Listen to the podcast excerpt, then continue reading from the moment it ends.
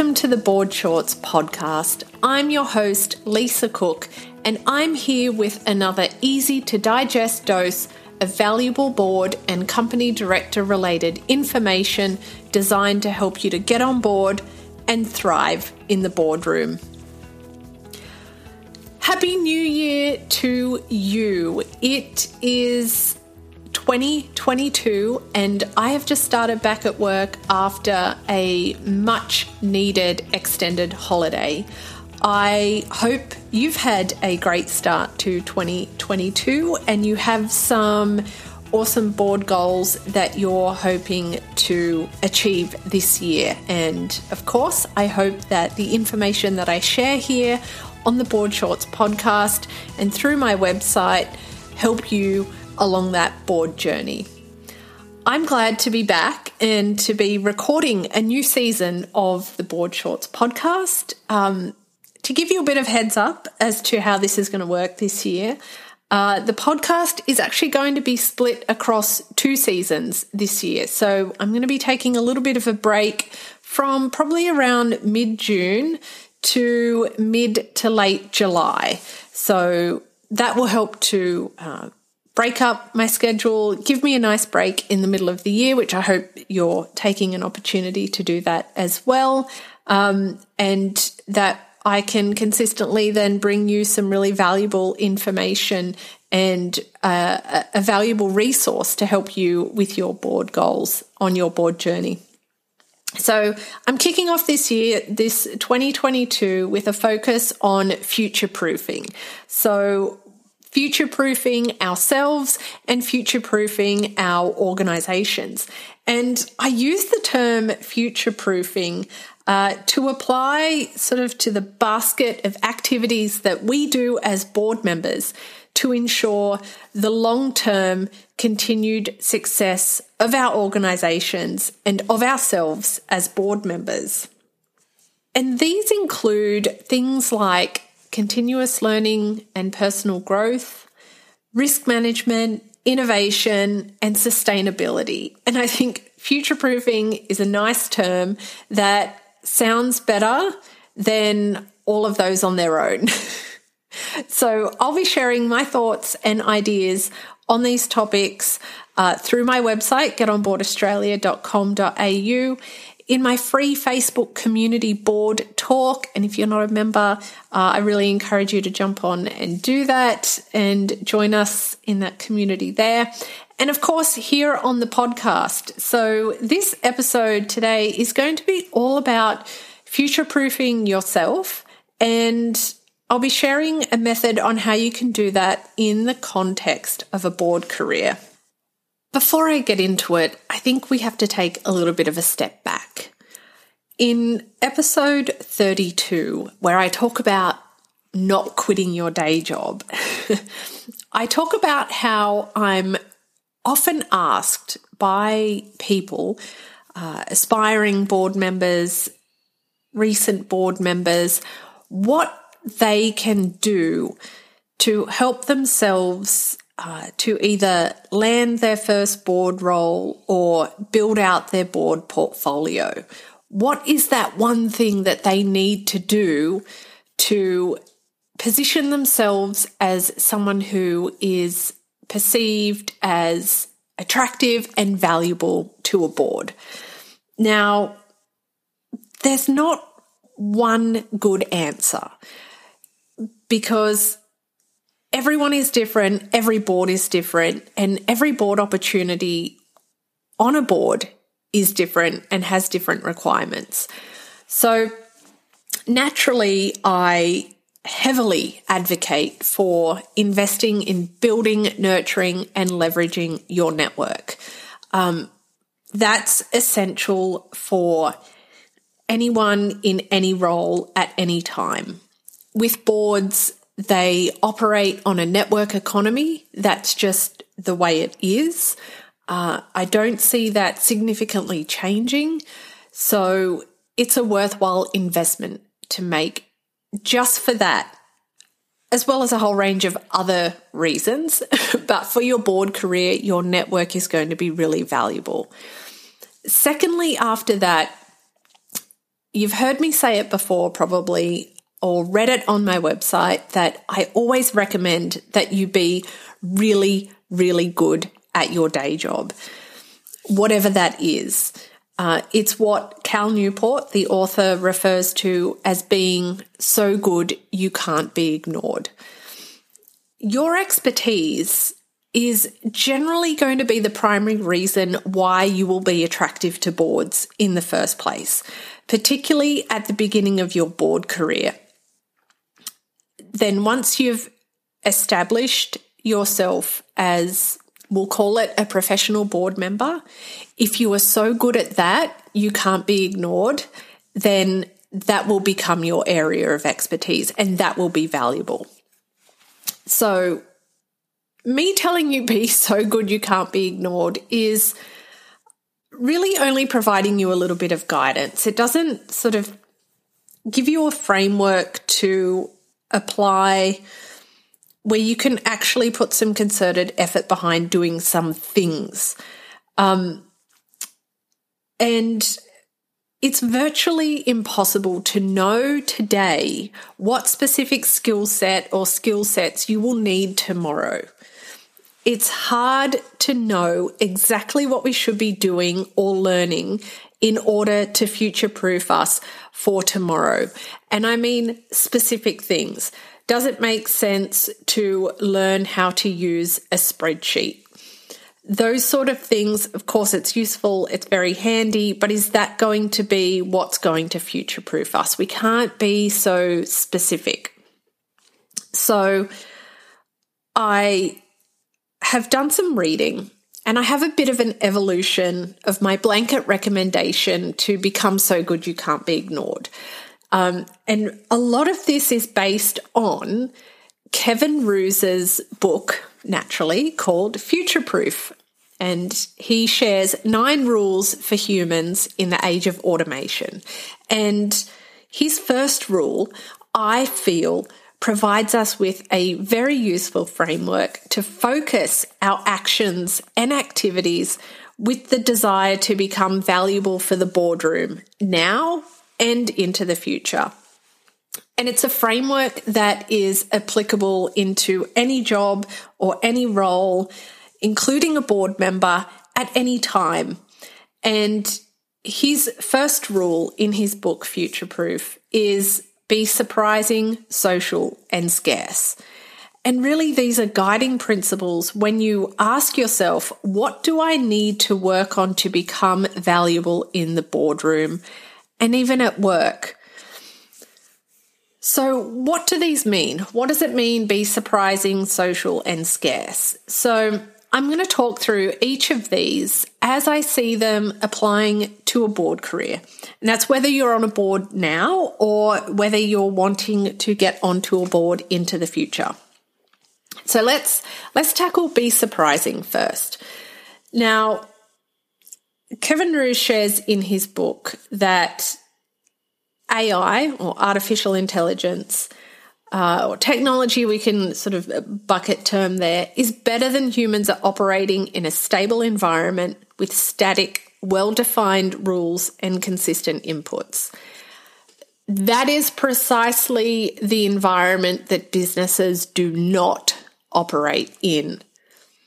And this is why we tend to have older people in the boardroom. They have experience in dealing with a wide range of situations and successfully, hopefully, leading through those. And this is valuable knowledge for the boardroom. So we have the ability as humans to take a whole range of uh, seemingly disparate experiences and uh, knowledge and throw them together and mix them up and come up with novel solutions to problems, challenges, situations that we're facing, not just individually, but also as an organization. So if we're thinking about it from a board perspective, having that expertise in the boardroom is very valuable. And that's how you can be surprising is taking all these things together, mixing them up and coming up with novel solutions. So with that in mind, there are a couple things that we can take from this sort of first rule or first sub rule that Kevin Roose shares in his book. And for your professional career, one idea, suggestion, recommendation is for you to gain experience in a setting, whether it's a team or on your own, where you're having to manage a wide range of variables that come at you. Um, if you're part of a team, if you can lead that team, that's further advantage to you because it, it does bring in that extra element that you'll need to to manage that extra variable. And work at doing what you need to do with that team uh, in that situation and get experience with successes and failures because they both provide really useful learnings. And use the knowledge that you gain from those various experiences to inform your future decisions and actions and find novel ways to connect the dots there. Also, with your professional career, so we'll call your day job, as much as possible, move away from tasks that are very structured and highly repetitive they're the ones that are going to be automated um, or shifted to junior team members. If your job can be easily taught to someone else, then you're at risk of becoming obsolete. So, with your professional career, find opportunities to work or lead through uh, projects or situations where there's a whole range of variables that you have to manage. Secondly, if you're ready to get on a board, if you're joining a board, work at finding boards that have board members with a wide mix of experiences, with a, a, a great um, array of past professional experiences that these people have had. We know that great boards have a powerful blend of individuals who bring different experiences and perspectives that, in combination, create a, a sum that is much stronger than its individual parts. And even less experienced board members add value. So if that's you, who's someone who's never been on a board, you have the ability to bring a contemporary perspective and you can pressure test those tried and true solutions offered by the experienced board members. And you really get to challenge that, oh, well, that didn't work in the past when we tried it 10 years ago kind of mindset. You can challenge that. So these broad experiences will enable you to connect the dots between seemingly disparate events that can really illuminate novel ways and solutions to the challenges, not just facing you, but facing your board and facing your organization. And developing that ability is how you can be, how you truly can be surprising. The next one is around being social. So I've talked about networking, and I'm, i think it fits really nicely in this. Um, if anything, human connection has become more vital as technology has become more omnipresent. Do you feel that? Because I find that the more immersed that I become in social media, the more disconnected and anxious I become. I actually don't feel like it makes me feel social or connected very much. As humans, we have social needs. And humans, it turns out, are better at meeting those needs in other humans than robots, algorithms, or artificial intelligence are. So the value and benefits of being social and human has not d- diminished.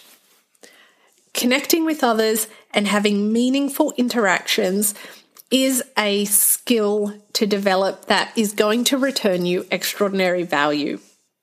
And I think it's one of the most readily available parts of ourselves that we can start working on immediately.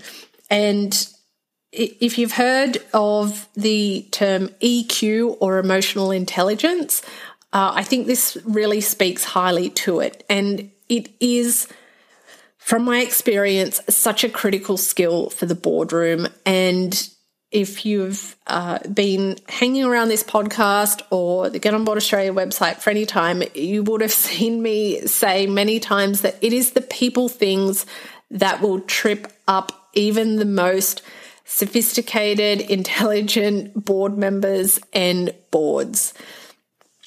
So it is essential to, to mix raw intelligence, so IQ, we normally refer to it as, with EQ, with emotional intelligence. And having a really robust blend of the two is going to return you dividends. So here's a few things to consider integrating um, into your professional development, into your personal development to bring in this be social thing that Kevin Roose talks about. Um, so in your professional career, work with as many people as possible. If you can have a team that works across departments or across levels within the organization, that's really valuable. Connect with your co-workers and of course other people in your life beyond the superficial. And if you can lead a work team, that's further really valuable experience for you to gain you really want to get to know your teammates and their motivations, of course, on an appropriate level.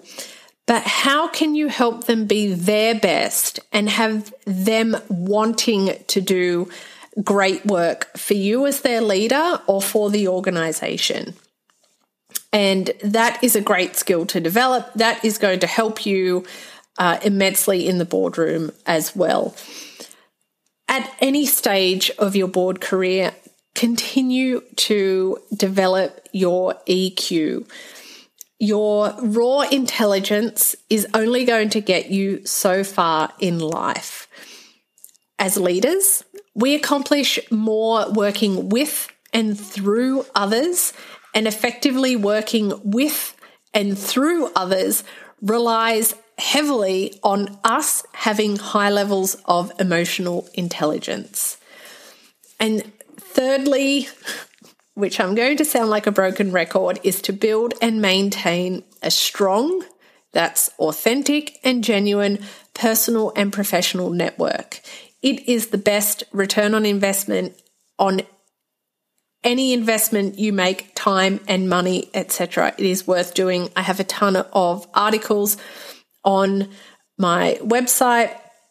You can jump on to getonboardaustralia.com.au and use the search bar, type in networking, and you'll get a whole bunch of stuff like that, where you'll also receive uh, the podcast episodes that cover networking as well. So, thirdly, we want to talk about being scarce. And this is really where you want to strengthen your strengths and where the be so good you can't be ignored uh, axiom really comes to life. And um, in reading Kevin Roose's book, what I gain from it is to think about adopting an artisan's approach to your work, to your profession, whatever that is. Find something that you're good at and work at becoming the best in the world at it. Competence and expertise are valuable and scarce resources. So, if you work on becoming the best in your craft, there will be a place that will see it as high value, that will be attracted to that skill set really simply, I recommend finding ways and opportunities for you to hone your craft, to sharpen the axe, whether it's marketing, tax accounting, space law, leading people? Is it sales? Is it governance? Whatever it is, work at becoming the best in the world at it. And you can define what best in the world means because there may not be anyone doing it to that level as yet. If there are people who you really admire and look up to in your profession, in your vocation, use that as inspiration. Otherwise, what do you think? If, if someone was the best um, space law expert out there, what would they be doing? Or what what are, what is everyone not doing that they should do that would really benefit this? How can you make yourself and your skill set and your expertise scarce? What can you do that no other tax accountant is doing or can do? Do that thing. What can you do that no other marketer is doing or can do? Do that thing. What can you do that no other salesperson is doing or can do? Do that thing. So, I hope that this has provided a useful elaboration on what I shared in episode 32, Don't Quit Your Day Job, and gives you a more useful and sort of timeless approach to building career capital, which is another Cal Newport term uh, regardless of what role you find yourself in, and see if you can set yourself some goals about how you can be surprising, social, and scarce in your life, not just professionally, but maybe in those other roles that you play as well. To be continually successful into the future, I believe that we need to constantly work on maintaining relevance or what I'm going to refer to as future proofing ourselves. It's difficult to know precisely what will be needed in the future. However, Kevin Roose's rules that he shares in his book really provide a human centered framework about how we can future proof ourselves and our organizations going forward. Now, I've shared about his first rule here in today's episode, but his other eight rules I feel really work to support the work that you will do to be surprising, social, and scarce. So I highly recommend reading his book. And if you're looking for the link, I've got it in the show notes of this episode. If you haven't already, I invite you to subscribe, rate, and review the Board Shorts podcast on your favourite podcast app.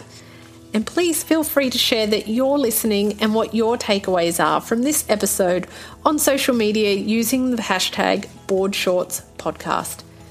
Thank you so much for listening, and I look forward to talking with you in the next episode. The Board Shorts podcast is powered by Get On Board Australia, the destination for aspiring and new board members, helping you to get on board and thrive in the boardroom.